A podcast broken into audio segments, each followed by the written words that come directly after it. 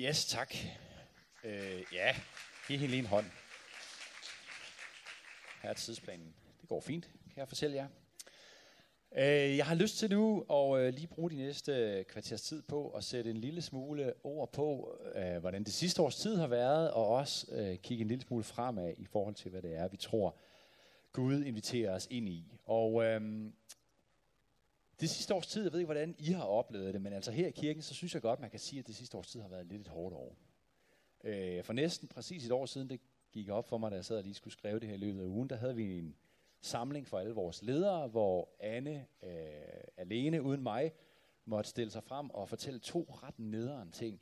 Øh, på en gang, nemlig at øh, jeg var blevet sygemeldt med en svær depression, og at Møllevangs Allé, som var vores daværende kirkelokaler, skulle rives ned. Så det var en lille smule en nedslående aften, og jeg tror faktisk, at de var gode til at holde humøret højt. Men altså, ret pænt store, voldsomme ting. Og det var faktisk oveni, at øh, Martin Valsø, som vi alle sammen øh, holdt meget af, stå, havde været stå, var stoppet her som præst kun lige et par måneder inden. Så alt i alt, så synes jeg faktisk, at det var noget af et slag i ansigtet for vores lille øh, kirkefamilie. Og, øh, og de her ting her, som jeg lige nævnte her, det har også sat sit præg på os over det sidste år. Foråret, det stod rigtig meget på nedpakning og farvel og øh, farvelfest og øh, de der, alle de der tårer, der skulle grædes, da vi skulle rykke ud af Møllevangs Allé, og jeg ved ikke med jer, men personligt så synes jeg altså bare, at det er en hel del sjovere at pakke ned, hvis det er fordi, man skal flytte til noget, som er federe. Ikke, ikke hvis man bare skal pakke det hele ned, og sørge for at sætte de rigtige markader på kasserne, fordi de skal opvaccineres på ubestemt tid. Det er altså bare ikke helt den samme oplevelse. Vel? Samtidig der gik vi også fra at have to gudstjenester, en formiddagsgudstjeneste og en aftengudstjeneste, til kun at have en gudstjeneste her om eftermiddagen. Og jeg tror også, at vi er rigtig mange, som savner øh, henholdsvis formiddagsgudstjenesterne og også vores dejlige aftengudstjenester. Ja, er den lidt for boomy? Yes, jeg skal huske det. Ja, er den høj nok, hvis jeg holder den her? Vil du skrue lidt op, Christian, så kan jeg, så kan jeg mere mærke det. Tak. Altså, jeg synes alt i alt, så kan man godt sige, altså hvis man skal være helt ærlig, at det har faktisk ikke øh, været et drømmeår for os på en eller anden måde her i Aarhus Venner. Det har det faktisk ikke. Men vi er her endnu, og det synes jeg er godt. Og øh, nu har vi været i gang her på Starkladen i knap et halvt år, og jeg synes, det begynder at føles som om, at det her det er vores sted igen. Det hele glider lettere, når vi skal stille op, og når vi skal pakke ned herinde. Jeg synes, vi har nogle super dejlige gudstjenester, hvor Gud er virkelig nær. Og som Anne nævnte lige før, så har vi også fået indtaget de her rigtig gode lokaler nede på Fredens Torv. De buner allerede med liv og nye tiltag, alt muligt, som vi ikke står for, men som alle jer har alle mulige idéer og visioner og drømme om. Altså på samme måde, der popper der også øh, nye netværksgrupper op, både for øh, dansktalende og for internationale. Jeg ved, at vi snart skal have to grupper for engelsktalende. Det synes jeg er super fedt. Og øh, der er alle mulige ting, der spiger frem omkring os. Så alt i alt så oplever vi, at vi er ved at være out of the woods, eller sådan på den anden side af den her øh, krisetid, vi har været igennem. Og øh, nu kunne man så kigge ud på verden og tænke, jamen så er resten af problemet jo så bare verden, ikke? Altså så, så, så er det ligesom om, at, at problemerne er derude, ikke? Krig i Ukraine og energikrise og tårnhøje renter og priserne, der stiger på dagligvarer og alt muligt. Ikke? Og helt ærligt, vi er jo næsten lige kommet, kun kommet ud af corona. Og øhm, da jeg sad og skulle skrive det her, altså jeg ved ikke, hvordan I oplever den her tid, men jeg kunne bare mærke, altså hvis jeg skal være helt ærlig, så oplever jeg faktisk bare personligt sådan en virkelig stærk træng til at putte mig. Det gør jeg faktisk i den her tid. Jeg oplever sådan en stærk træng til sådan at bure mig lidt inden derhjemme, og finde et uldtæppe, og høre vinylplader, og rigtig kredse lidt om vores planter, og bage noget brød, og tænde nogle sterinlys, og finde den bedste serie på Disney+. Plus, ikke? Og øhm, hvis vi er helt ærlige, så kan jeg faktisk godt opleve lidt den samme trang for os som kirke. Sådan en trang til at putte sig lidt. Og jeg ved ikke med jer, men altså, kunne man ikke... Altså på en eller anden måde, er, er det ikke okay at have det lidt sådan, eller hvad? Altså vi er jo lige kommet ud af et meget hårdt år. Vores hjem på Møllevangs Allé, som vi virkelig holdt meget af, er blevet taget fra os, ikke også? Reddet ned til grunden. Vi har været meget presset, altså virkelig presset på kapacitet, med sygemeldinger og alt muligt. Ikke?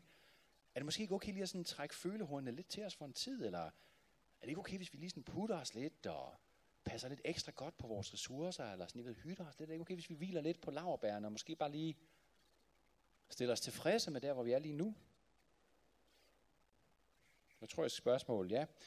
Så mens jeg var øh, sygemeldt der sidste efterår vinter, så opdagede jeg noget. Det er sådan en hemmelighed, som der kom til mig. Øh, Ja, det er en hemmelighed, og det er en, hemmelighed, der handler om søndagsgudstjenester. Jeg, jeg havde egentlig tænkt, det var nok dumt at sige det, men, men måske hvis, øh, hvis I vil love mig ikke at sige det videre. Vil I love mig det? Så kunne jeg måske godt øh, gå med til at fortælle jer det. Vil I love mig det? I ikke siger det videre? Jamen det er fordi, øh, den hemmelighed jeg opdagede, det var, at øh, det faktisk er nemmere at blive hjemme om søndagen, end at tage til gudstjeneste. Jeg opdagede, det er nemmere, og tit også rarere at blive hjemme at putte, end at tage sig sted til gudstjenester, eller tage sted til en netværksgruppe, eller til plan A, eller til studiecafé. Særligt måske, hvis man ikke har så meget overskud, eller hvis man ikke har så meget energi. Det er ligesom bare nemmere at blive hjemme og putte, ikke? Og ved I, hvorfor det er sådan? Jamen, det er jo fordi, det kræver noget af os at tage til gudstjeneste. Det kræver noget af mig at tage til netværksgruppe, eller studiecafé, eller madklub på redden. Det kræver noget af mig, ikke? Og når der så er energikrise, og økonomisk krise, og politisk krise, og miljøkrise, og fødevarekrise, og alt politisk krise, alle mulige former for krise, ikke? så kan man godt ligesom komme til den konklusion. Det kan jeg i hvert fald mærke ind i mig selv, at sådan, er det måske ikke lige smartere bare lige at tage det lidt roligt, lige putte lidt med ressourcerne? Er det ikke måske klogere at bare lige sådan holde lidt igen, lige spare lidt, så jeg er lige sikker på, at der er nok til mig selv? Er det ikke sådan, er det ikke meget klogt at tænke det? Nå. Vi skal prøve at se, hvad Jesus tænker om det. Men jeg tænker, måske inden vi gør det, skal vi ikke lige stille os op? Og bare lige give vores sidemand en ordentlig high five. Sådan en, der gør lidt nas. Og så lige sige, yes. Sådan. Så er der krise. Eller noget.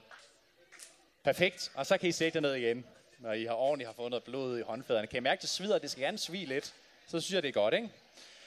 Nå, men øhm, det vi så skal nu, det er, at vi lige skal læse lidt fra Bibelen, fordi det er det, vi har brug for, tror jeg. Så vi skal læse fra Johannes 12, øh, hvis I har jeres bibler eller telefoner med. Det har vi her. Det er øh, lige efter palmesøndag, eller måske på palmesøndag, det her foregår. Der står sådan her, det er lige efter Jesus har reddet ind, og alt det der med æslet og de der palmegrene, ikke? Der står sådan her, blandt dem, der drog op til Jerusalem for at tilbe Gud ved festen, det er altså den jødiske påskefest, var der nogle grækere. De kom hen til Filip, som var fra Bethsaida i Galilea, og sagde til ham, Herre, vi vil gerne se Jesus. Filip kom og sagde det til Andreas, og Andreas og Filip kom og sagde det til Jesus. Men Jesus svarede dem, Timen er kommet, da menneskesønnen skal herliggøres. Sandelig, sandelig, siger jeg hvis hvedekornet ikke falder i jorden og dør, bliver det kun det ene korn. Men hvis det dør, bærer det mange folk. Den, der elsker sit liv, mister det, og den, der hader sit liv i denne verden, skal bevare det til evigt liv. Den, der tjener mig, skal følge mig, og hvor jeg er, der skal også min tjener være. Den, der tjener mig, ham skal faderen ære. Og øhm, i dag er ikke, tiden er ikke til at gå ind i sådan en længere eksegese af den her tekst, selvom det kunne man sagtens bruge 40 minutter på, i hvert fald hvis man er mig. Men det skal jeg ikke bare roligt. Jeg vil simpelthen i stedet for uddrage en helt simpel pointe, som jeg tror er utrolig vigtig for os i den her tid. Ikke? Fordi Jesus han bruger et helt, helt, altså helt simpelt billede om sig selv. Næsten banalt billede. Et billede, som alle forstår. Ikke? Han sammenligner sig selv og sit eget liv med et hvedekorn, som bliver lagt ned i jorden for at blive sået og for at bære frugt. Og pointen med at gøre det, det er at illustrere et helt simpelt princip. Et princip, som går igen både i naturen og i landbrug og i Guds rige, nemlig at hvis du vil så noget, hvis du vil investere noget, så det kan bære frugt, så er du nødt til at give slip på det. Du er nødt til at være villig til at lægge det ned i jorden og se det dø, i det håb, at det vil spire op med nyt liv. Og jeg kan huske, øhm, hvordan jeg som en lille dreng for første gang var med ude og grave kartofler op. Det var øh, en gang sidst på sommeren, nede på Møn hos mine bedsteforældre. Det har sikkert været sidst i 80'erne. Og jeg kan huske, hvordan at efter vi havde gravet en masse af de der, jeg ved ikke, om du har prøvet det, men altså, det er bare en helt vildt fed oplevelse at grave kartofler op, fordi så kommer der, så, så øh, stikker man spaden ned i jorden, ikke? og så ligger der alle de der lækre, nye, sådan, øh, de, altså, de, de er bare sådan nogle kartofler, de er bare sådan fulde af liv på en eller anden måde. De er helt sådan spændte. De er bare så lækre. Så ligger man, så lægger vi dem op i den der spand der, og så har vi fået en hel masse af de der kartofler op, og så kom der også en kartoffel med, som så helt anderledes ud, kan jeg huske. En kartoffel, som tydeligvis ikke var særlig frisk, eller særlig lækker, eller ny på nogen måde. Den var snarere sådan, sådan lidt, øh, altså den så helt, den var helt sort, og den så sådan lidt død ud. Der var sådan blød på sådan en klam, ulækker måde. Ikke? Og så kan jeg huske, hvordan jeg som dreng spurgte min farmor, hvad, hvad var det med den der kartoffel? Altså, hvorfor var den så død og klam, når alle de andre var så friske og lækre og nye.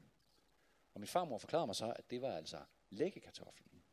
Det var den, hun havde plantet sidste år, og som havde fået alle de andre til at spire frem. Uden den, så har der slet ikke været alle de her nye, lækre kartofler. Og når man læser den her historie, det som Jesus siger her, så kan det umiddelbart virke meget simpelt. Ikke? Det kan virke næsten let eller banalt. Ja, selvfølgelig må man plante noget, før man kan høste. Men når vi så begynder at forstå, hvad det egentlig er, han mener med det, nemlig at det er hans eget liv, som skal lægges i jorden på samme måde som en kartoffel. Og at han så også videre opfordrer os til at give vores liv i tjeneste af verden på samme måde. Så er det pludselig ikke helt så simpelt mere, vel? Fordi virkeligheden er, at det er faktisk ikke altid så nemt at så noget. Det er faktisk svært at så noget. I hvert fald, hvis du vil plante noget af værdi. Fordi det koster noget. Og det er særligt svært første gang, du gør det. Fordi du endnu ikke har oplevet at høste frugterne af det. Ikke? Efter jeg havde været med til at grave de der kartofler op sammen med min farmor der, så var jeg også sidenhen med til at lægge kartofler, som det hedder, når man planter kartofler. Og fordi jeg havde set frugterne af det, vi nu skulle til at gøre, så synes jeg ikke, det var spor mærkeligt. Jeg havde set, hvordan at hvis der bliver plantet en kartoffel ned i jorden, lagt ned i jorden, så kommer der måske 10 eller 15, måske endda 20 nye lækre kartofler. Men hvis jeg ikke havde set det, så havde jeg nok synes det var rimelig mærkeligt. Altså her har man en helt almindelig fin kartoffel, som man kunne spise til aftensmad. Men i stedet for at spise den, så tager du den og lægger den til side. Og når det så bliver tid, så lægger du den ned i den kolde jord. Og lader den bare ligge der, indtil den ligesom går i opløsning. Lægger den bare ned der til at dø. Ikke? Det er jo kontraintuitivt. Hvis man altså ikke har prøvet at høste frugterne. Og det er endnu mere kontraintuitivt, hvis du er bange for at sulte. Hvis du er bange for, at der ikke er nok. Hvis du er bange for, om du kan spise dig mæt. Og jeg tror for os, der er her heldigvis, kan man sige, så er der nok ikke særlig mange af os, som har prøvet det vel, at gå rundt og være bange for, om der er mad nok. Men prøv at forestille dig, at du har barn i en, en, en fattig familie måske. Hver eneste dag, så er det usikkert, om der vil være mad nok på bordet. Hver eneste dag, så går man sådan spændt, okay, hvor meget mad er der nu i aften? Er der nok til, at vi kan blive med det? Men sådan en dag, så sker der det, at din far, han giver dig ud af det blå en kæmpe stor spand fyldt med kartofler. Sådan en stor spand her. En af de her gammeldags sådan tøndeagtige ting, ikke? Det er flere kartofler, end du måske nogensinde har set på én gang hele dit liv. Du bliver helt, dine øjne lyser op, og du kan næsten mærke sådan mundvandet, der bare løber til, lige indtil han siger noget sindssygt mærkeligt. Søn, gå ud og læg alle de her kartofler ned i jorden. Og sådan, hvad? Læg kartoflerne i jorden? Jeg ved ikke engang, om vi har mad nok til at spise i aften. Jeg ved ikke, om jeg bliver mæt i morgen. Så far, hvor, hvad i alverden skal det gøre godt for? Og så slår det dig, at alle de der kartofler, som er i den spand der, som du nu har fået besked på at lægge ned i jorden, de har stået ude i skuret i al den tid. Kartofler, som kunne have været serveret til aftensmad. Som kunne have været sådan en form for buffer. En sikkerhed, som havde garanteret, at du ikke skulle have været bange for, om der var mad nok, vel? Hvad er meningen, far? Under du mig ikke at blive mæt, eller hvad? Prøv at tænke på, hvor rart det havde været for os alle sammen at vide, at vi havde det her kæmpe lager af kartofler ude i skuret. Hvorefter din far ville kigge på dig og sige, søn, jeg ved godt, du har været bange for at gå sulten i seng. Men hvor mange gange har du reelt gjort det? Har der ikke været nok altid? Og i den tid, vi lever i, ved I hvad så? Er det så oplagt at komme til at tænke ligesom den her dreng. Det er så oplagt at komme til at sidde fast i sådan en mindset af frygt, og bare sådan hamstre. Vi kan også hamstre til vinteren, hamstre til krisen. Fordi knapheden er så tydelig rundt omkring os, og inden i os. Ikke også? Vi har ikke tid nok til os selv. Vi har ikke tid nok til vores familie. Vi har ikke penge nok til os selv. Vi har ikke varme nok. Vi har ikke energi nok. Hverken mentalt eller elektrisk. Eller sådan føles det i hvert fald. Ikke? Og når man har det sådan, så er det så nærliggende at putte sig med det, man har fået givet. Det er så nærliggende at putte sig med det, man har fået givet, i stedet for at putte det, man har fået givet i jorden. Ja, ikke den. At putte sig med det, vi har fået givet, i stedet for at putte det, vi har fået givet i jorden. Sådan, så det kan dø og bære frugt. Og jeg ved ikke, hvordan du har det med den her tekst, som vi læser. Jeg synes, starten på den er helt vildt mærkelig. Ikke? Fordi, jeg ved ikke, om du lagde mærke til men der kommer de her grækere, de kommer og spørger efter en audiens hos Jesus. De vil gerne se Jesus, de har hørt om ham. Og så er Jesus bare sådan helt off, så begynder han bare at snakke om det der hvedekorn, helt kryptisk. Ikke? Uden overhovedet at svare dem på deres spørgsmål. Vi ved ikke, om de nogensinde møder Jesus, eller han bare holder den der ene tale, og så skrider eller et eller andet. Ikke? Men når vi begynder at forstå dybden af det her med vedekornet, af hvad det egentlig er, han siger, og når vi så læser videre i teksten, så kan vi pludselig forstå, hvad det er, Jesus siger her. Prøv en gang at høre, hvad han siger umiddelbart i forlængelse af det, som vi læste før. Simpelthen direkte efter her. Så siger han sådan her. Nu er min sjæl i oprør. Og hvad skal jeg sige? Far, frels mig for denne time. Nej, det er derfor, jeg er nået til denne time. Far, herliggør dit navn. Nu fældes der dom over denne verden. Nu skal denne verdens fyrste jages ud. Og når jeg er blevet ophøjet fra jorden, vil jeg drage alle til mig. Det sagde han og betegnede dermed, hvordan han skulle dø. Nu er min sjæl i oprør, siger Jesus. Prøv lige at reflektere over det, så du kan få dit hoved rundt om det. Gud selv, Guds sjæl er i oprør. Jesus er i oprør over det, som står foran ham. Han ved godt, hvor det går hen ad, og hans fristelse er præcis den samme, som den er for os. Nemlig at stoppe der, hvor han er nået til. Og putte sig med det, han har opnået. Fordi helt ærligt er han ikke nået ret langt, altså. Har han ikke opbygget et ministry, som ingen ligesom før ham eller siden ham? Altså, han bringer Guds rige, alt hvad han er, gør han helbreder syge. Han giver mad til sultne, han inviterer ensomme udstødt ind i fællesskab. Han vækker endda døde til liv igen.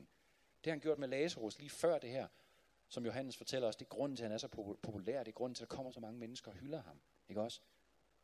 Han har virkelig fået opbygget sig et navn. Han har opbygget sig et brand så stærkt, at der nu kommer selv udlændinge rejsende og spørger, om de allernådigst må komme til audiens hos ham. Altså kunne det blive meget bedre? Og helt ærligt var det ikke meget fortjent, at han trak sig lidt tilbage her. At han hvilede lidt på laverbærbladene. At han puttede sig lidt. Men læg mærke til, hvad han siger. Nu er min sjæl i oprør. Hvad skal jeg sige? Far, frels mig fra denne time. Nej, det er derfor, jeg er nået til denne time. Far, herliggør dit navn. Jeg er simpelthen sikker på, at Jesus lige her mærker præcis den samme fristelse, som vi mærker dagligt. Fristelsen til at trække os tilbage. Fristelsen til at gå udenom det, som vi er kaldet til. Fristelsen til at putte os med det, vi har fået givet. Men modsat os, der har Jesus kun én ting for øje. Der var kun én ting, der drev ham, og det var kærlighed til sin far, og det var kærlighed til os. Kærlighed til verden. Og han var godt klar over, at selvom han på det her tidspunkt havde givet meget, sindssygt meget, så havde han stadig mere at give. Han havde stadig det ultimative kærlighedsoffer tilbage at give, nemlig sit liv. Og Jesus var godt klar over, at ja, han kunne udrette utrolig meget som menneske. Men der var noget, som ikke kunne ske, hvis han ikke blev lagt i jorden ligesom en kartoffel. Og han henter det for os i vers 31, det sidste af det, vi læste. Ikke? Nu fældes der dom over denne verden. Nu skal denne verdens fyrste jages ud. Og når jeg er blevet ophøjet fra jorden, vil jeg drage alle til mig. Når jeg er blevet ophøjet fra jorden, vil jeg drage alle til mig. Alle. Alle. Jesus har ikke nok i det, han har opnået her indtil videre, vel? Han har ikke nok i alle de mennesker, han har mættet og helbredt og genoprejst og opvagt fra de døde. Når han helmer ikke, før at hans liv, før at livet fra Gud når ud til alle mennesker. Ud til alle mennesker, i alle lande, i alle kulturer, til alle tider. Og måske det er netop, fordi det er to udlændinge, som kommer til ham, det ved jeg ikke, at, at det ligesom bliver konkret for ham, fordi han var jo ikke sendt bare til jøderne, vel? Han var ikke bare sendt for at gøre så meget godt, som han nu kunne nå, ligesom mens han var på jorden, for de mennesker, som var omkring ham. Nej, han var sendt for at befri hele den her verden fra synd og død og ondskab. Han var sendt for at sætte alle mennesker i frihed, og ultimativt for at drage en hver, altså et hvert barn, en hver kvinde, en hver mand, ind til sig selv. Ind i faderens favn. Og ved hvad, du og jeg er inviteret med i hans fantastiske genoprettelsesherre. Fordi det er ikke afsluttet det her. Vi lever i en tid, hvor krigen er i fuld gang. Og den måde, vi bruger vores liv på, og hvad vi gør med det, vi har fået givet, det har rent faktisk en betydning. Det gør faktisk en forskel. Og for mig selv, så må jeg jo bare sige, at det er jo faktisk det, jeg længes efter. Det er jo faktisk, at mit liv har betydning. Det er faktisk at blive et menneske, som ikke bare lever for mig selv. Og så er vi fremme ved en anden hemmelighed, som jeg har opdaget. Som nok er en lidt vigtigere og noget dybere hemmelighed. Nemlig, at alt det, vi længes efter som mennesker, det kan vi ikke vinde til os selv. Hverken ved at putte os, ved at trække os tilbage og hamstre, eller ved at prøve at bygge op og præstere i vores egen kraft. Vi kan simpelthen ikke putte os til mening, og til glæde og til fred og håb. Vi kan heller ikke købe det for vores penge. Vi kan ikke vinde de ting, om vi så stræber efter dem med hele vores liv, men vi kan vinde dem, hvis vi derimod giver slip, og hvis vi giver vores liv i tjeneste af verden. Det er det, Jesus siger, når han, når han, når han siger det her, ikke også? Den, der elsker sit liv, mister det. Den, der hader sit liv i denne verden, skal bevare det. Eller som han siger i Matthæus 16, ikke? den, der vil frelse sit liv, skal miste det. Men den, der mister sit liv på grund af mig, skal finde det. Det her betyder selvfølgelig ikke, at vi skal have vores liv. Vel, det er den største gave, Gud har givet os. Nej, det betyder, at vi ikke skal klynge os til det. Af frygt for at miste det. Ligesom en dreng, som klynger sig til en spand kartofler. Vi må være villige til at give slip på det. Vi må være villige til at tage det og lægge det i jorden. Og ikke vide, hvad der sker. Det er kaldet til en efterfølger af Jesus. Fordi kun på den måde, så bliver vi ligesom ham. Kun på den måde, så bliver vores hjerter forvandlet. Så hans mindset bliver vores mindset, så vi bliver mennesker, som fuldt ud ønsker. Og jeg tror simpelthen på, at uh, ligesom Jesus i den her tekst, så står vi ved en skillevej. Når vi kigger på, hvor vi er nået indtil nu, og siger, nå, men det er da dejligt, vi er der mange mennesker her. Er det ikke fint nok, eller hvad? Har vi ikke nået nok? Eller det kan være, man tænker, har det ikke været hårdt nok indtil nu? Altså, har vi ikke lidt nok? Så må man bare sige nej. Verdens dårligste salgstale nogensinde. Vi har ikke lidt nok. Vi ved, at der er så meget lidelse foran os. Der er så meget mere lidelse foran os, foran dig og mig. Men det er jo ikke meningsløs lidelse, vel? Det er jo den lidelse, som kommer, når vi ligesom Jesus opgiver vores liv. Og vi giver os selv til fællesskabet og til verden. Når vi giver ud af vores tid, vores venskaber, vores opmærksomhed, vores kærlighed, vores ressourcer, vores penge, på trods af, at vi er bange for, om der er nok til os selv. Og jeg er helt sikker på, at Jesus har så meget mere til os som fællesskab. Men ved I hvad? Vejen hen til det, Gud drømmer om for os og for vores by, det er brolagt med vores ofre. Det er den simpelthen. Så hvad vil vi i Aarhus Vinder? Vil vi putte os med det, vi har fået givet? Eller vil vi putte det, vi har fået givet, ned i jorden? Så det kan dø og spire op til nyt liv.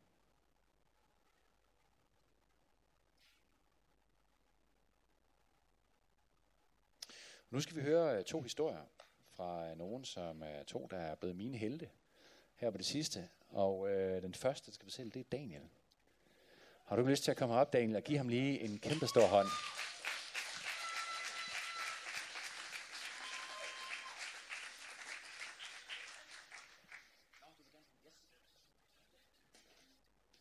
Tak. Jeg ikke forberedt på at blive kaldt for en held. Ja, men øh, jeg hedder Daniel, til dem af jer, som jeg ikke har mødt ordentligt endnu. Jeg ved ikke, om nogen af jer så oplever det der med, med sådan, man har set folk mange gange, men man kender ikke deres navn. Måske har man hørt deres navn, men man glemmer det igen. Daniel, godt at møde jer. Jeg har været her i øh, omkring halvandet år nu i Vineyard, øh, så det er min tredje Café Vineyard. Ja, og så spurgte Anne, om jeg kunne tænke mig at fortælle min historie. Og så har jeg lidt svært ved at sige nej, så den fortæller jeg. øh, for sådan at gå lidt tilbage fra starten af, så øh, jeg kommer fra en kristen familie, fuldt igennem. Øh, vi deltog alle sammen i det kristne fællesskab. Vi, øh, vi tog i kirke hver søndag, vi var med i missionshus, vi var med i bibelgrupper, alt, alt, alt det man nu kunne, det var familien ligesom med i. Men i omkring starten af min teenageår, der havde jeg så et ret hårdt brud med hele det, det kristne fællesskab. Og det var ikke så meget på grund af noget, noget ideologisk eller noget trosmæssigt, der hævde mig ud af det. Det var mere bare hele, hele viben, der, den passede ikke rigtig med mig. Min oplevelse var meget, at det sådan, vi, vi, vi retter ryggen, vi tager det fint sæt tøj på, vi putter smil på læben, vi tør tårne væk, og så kan man få lov til at træde ind i kirken. Og det blev bare sværere og sværere for mig igennem årene at, at tvinge det frem. Og det blev så også endnu mere tydeligt efter 9. klasse. Der øh, blev jeg sygemeldt med stress, og igennem den udredning, man så går igennem med det, fik jeg så også lige en bunke af psykiske diagnoser smidt ned over, og så var det bare på vej med mig. Så jeg kunne ikke øh, overskue at tage på efterskole, jeg kunne ikke overskue at tage på gymnasie, jeg kunne faktisk ikke engang overskue at være hjemme ved min familie længere.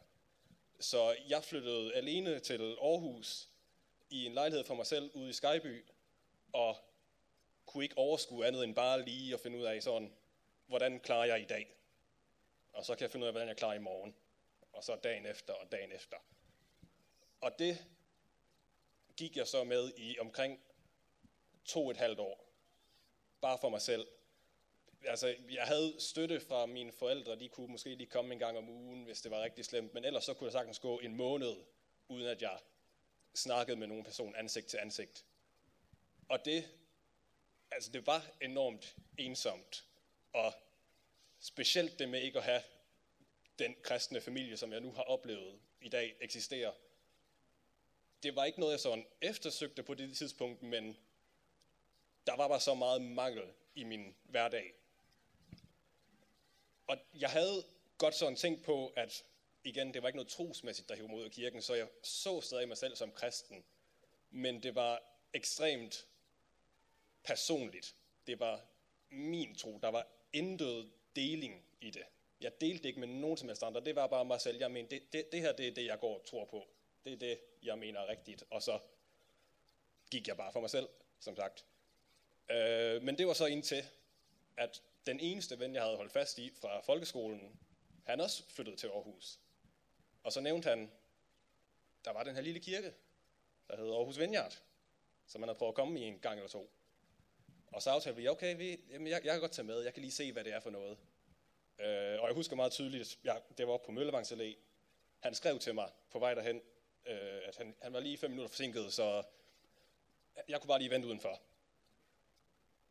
Men jeg synes alligevel, der så ret hyggeligt ud derinde. Så jeg, jeg, jeg tænkte, okay, jeg, jeg kan bare lige, bare lige gå ind for i varmen, og så lige, lige fornemme, hvad der foregår her. Og så snart jeg gik ind, så kom Andreas ind til mig. Og hilste på mig og bød mig velkommen, og bare, bare snakkede med mig. Ikke, ikke, ikke, ikke fordi jeg følte, at han sådan ville hive mig ind i fællesskabet, men bare, bare, bare snakkede med mig som en person. Og det var, for det første, det, det var ikke noget, jeg havde oplevet i en kirke før, at man bare sådan bliver mødt. Ikke bare bliver budt velkommen, og her er der kaffe, og så kan du bare gå ind og sætte dig ned, men bare sådan mødes og snakker. Og det var så dejligt for mig at opleve. Og endnu mere, da prædiken så gik i gang, det var Anne, der talte. Og jeg havde aldrig, aldrig nogensinde forestillet mig en præst, der kan stille sig op for en hel sin menighed og snakke om mental helbred. Og det var bare så... Det var, det var bare, det, det havde jeg ikke forestillet mig, at man kunne i et kristent fællesskab. Så jeg kom igen ugen efter, og ugen efter, og ugen efter, og jeg blev ved med at komme, og jeg er ret hurtigt.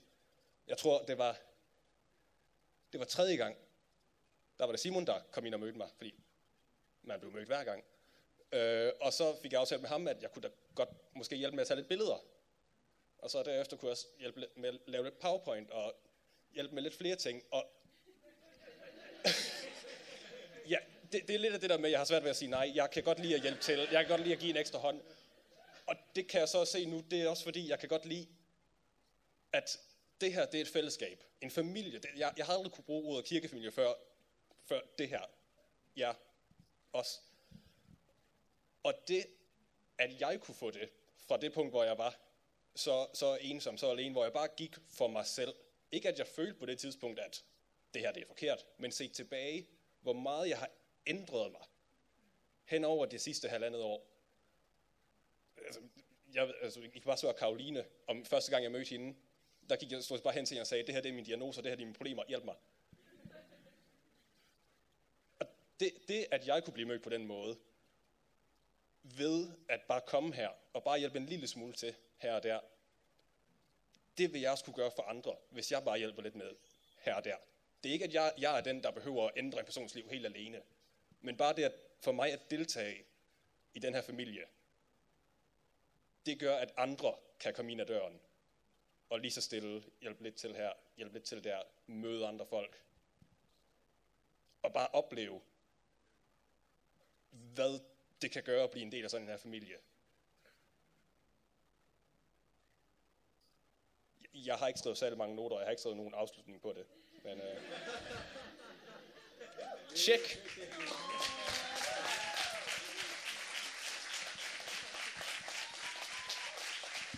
Amen altså. siden jeg, for, da jeg hørte din historie, Daniel, der sad jeg bare og blev helt grådkvalt over så fint og så vild en rejse, du har været på. Tak fordi du vil dele den med os.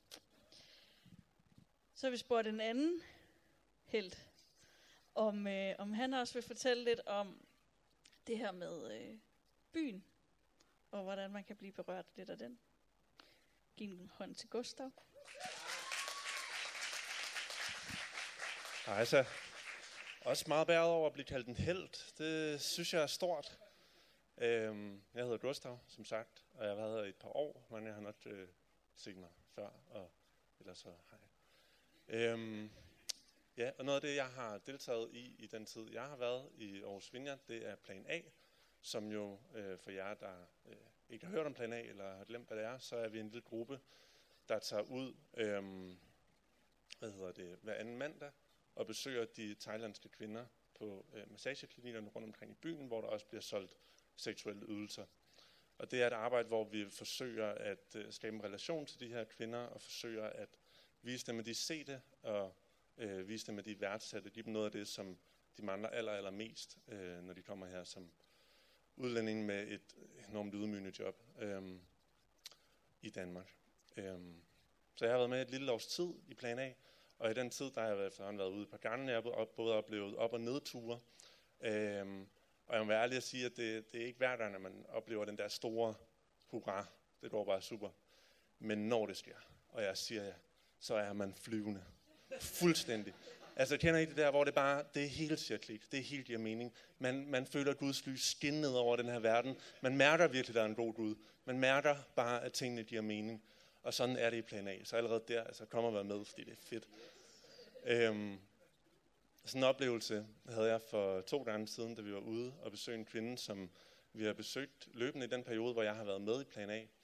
Øh, en kvinde, som øh, flere gange har indlemmet os i den smerte, den lidelse, hun står i, som helt konkret handler om øh, enorm isolation og ensomhed. Hun har været i Danmark i mange år, men specielt under corona, også før det, men specielt under corona har hun oplevet enorm isolation. Vi har alle sammen oplevet det der med at gå derhjemme og trille tommelfingre, men, men når man ikke har nogen, når man ikke har noget fællesskab, når man ikke har nogen øh, at mødes med, kun har sin familie derhjemme, tusindvis af kilometer væk over en dårlig internetforbindelse, så er det hårdt, øh, blandet med den frygt, som, som, som så også er så meget desto større øh, under corona for sådan en menneske. Det er, en, det er noget, der har berørt mig meget dybt, de gange jeg har øh, mødt hende og fået lov til at snakke med hende om det her, noget jeg virkelig har været frustreret over. Og derfor så meget, desto mere var det også en gave den dag, vi så var ude. Fordi den dag blev vi mødt af et smil hos hende. Et smil, som jeg ikke har set før. Et smil, som for mig vidnede om, at der er sket en eller anden forskel. Og den dag fik vi faktisk ikke lov at besøge hende eller snakke med hende. Vi snakkede kun med hende i døren, men det var helt okay. Fordi den dag havde hun besøg af veninder. Den dag oplevede hun noget af det, noget af den glæde, som, som jeg ønsker for alle mennesker. Øh, og, og det var et kæmpe bøndesvar, virkelig, virkelig, øh, virkelig en dejlig dag i plan A. Øhm, ja, noget jeg holder meget fast i, og det er også det, der, der gør arbejdet tilfredsstillende for mig, når man har de her oplevelser, når man kan få lov at vidne et menneske, der får det bedre på en eller anden måde. Og ja, øhm, opleve, der sker noget godt for det menneske. Men jeg må også være, som jeg også sagde før, ærlig at sige, at det er jo, der kan godt gå noget tid mellem de her oplevelser, derfor har jeg også reflekteret lidt over, hvad det så er for en forandring, jeg egentlig har oplevet i den periode, jeg har været med i Plan A. Øh, og jeg er blevet overbevist om, at den største forandring, der er sket, er den forandring, der er sket inde i mig. Før jeg, var, før jeg meldte mig ind i Plan A, der så jeg slet ikke de mange massageklinikker, som ligger rundt omkring i byen. De er faktisk rigtig, rigtig mange steder i alle dele af byen. Øhm, og selvom jeg havde hørt en lille smule fra en fra Plan A, ligesom jeg nu selv står og fortæller, så havde jeg også hørt, at der var et problem, jeg kendte til det, eller vidste om det. Men, øh, men for mig var det stort set usynligt, og jeg tror stadig i min naivitet skænkede jeg ikke en reelt tanke, at der kunne ske noget andet end bare massage inden de her steder. Men efter jeg så har gennem arbejdet i Plan A fået mulighed for at komme ud og møde nogle af de her kvinder og lade mig berøre af noget af den det mørke, som de står i, den smerte, som de oplever, så, så, øh, så har jeg virkelig oplevet, hvordan at, at, at jeg har, har fået lyst til at gå op i deres situation, og fået lyst til at bekymre mig om dem. Øhm, og nu, når jeg cykler rundt i, i byen, så lægger jeg altid mærke til de her steder og tænker på sidste mandag, hvor jeg var inde og snakke med, med en, en rigtig sød øh, kvinde derinde. Og tænker også, men det er også lidt med, med en kniv i hjertet nogle gange, at man tænker på den smerte, der, der er inde bag de lukkede gardiner. Øhm, ja, jeg tror generelt, der sker noget med os, når vi øh, åbner os op over for den smerte, der er hos andre mennesker, når vi tør lade os berøre af noget af den lidelse, som andre går og oplever. Og jeg har oplevet ja, netop på min egen krop, hvordan det har givet mig øh, et, et, ja, et hjerte, det er meget diffust udtryk, synes jeg, men givet mig et hjerte for den by, vi har i. Skabt en bekymring for den, den by, og specielt de her thailandske kvinder, og rigtig meget personerne, den enkelte kvinde, betyder bare noget for mig. Måske har jeg mærket noget, noget kærlighed over for de her mennesker, som jeg ikke før øhm, kunne finde frem. Øhm, og det får mig til at tænke på noget af det, som jeg tror, Gud også gør for os. Hvordan at han øh, ønsker at opsøge os. Han kom til jorden i skikkelse af, af Jesus af mange grunde, er jeg sikker på. Men jeg tror, en af dem var for at kunne møde os og se vores lidelse i øjenhøjde. Og jeg synes, det er enormt meningsfuldt at få lov at være en del af et arbejde, hvor vi prøver at gøre det for andre mennesker, prøver at, at være noget af det, som Gud er over for os, prøver at give det videre til nogle andre, som ikke oplever det, og ikke er født ind i den privilegerede situation, som jeg selv er. Ja, øhm, det synes jeg er utrolig meningsfuldt. Så det var egentlig det, jeg ville sige, men jeg vil bare lige slutte af med at sige, hvis, det, hvis der er nogen af jer, som, som mærker genklang i det her, eller som sidder ligesom jeg selv sad for et år siden, og tænkte, om det her kunne være noget arbejde for mig, så kom endelig med ud på vores øh, julegavuddeling, som er her i december, hvor vi er en større gruppe fra kirken, der tager ud og besøger endnu flere, endnu flere øhm, massageklinikker, end vi normalt har mulighed for. Møder dem med et smil og en gave, og også mulighed for en snak. Og det er en, en rigtig, rigtig fed og uforpligtende måde at tage del i noget af det her arbejde, og også lade sig netop berøre, lade sig hvad kan man sige, kærlighed udvide sig til, til flere dele, end den allerede øh, rammer i dag. Så tak for det. Tak for jeres opbakning til plan A, og tak for jeres bønder i forhold til bønder for de kvinder, som vi møder, og så tak for jeres tid også nu.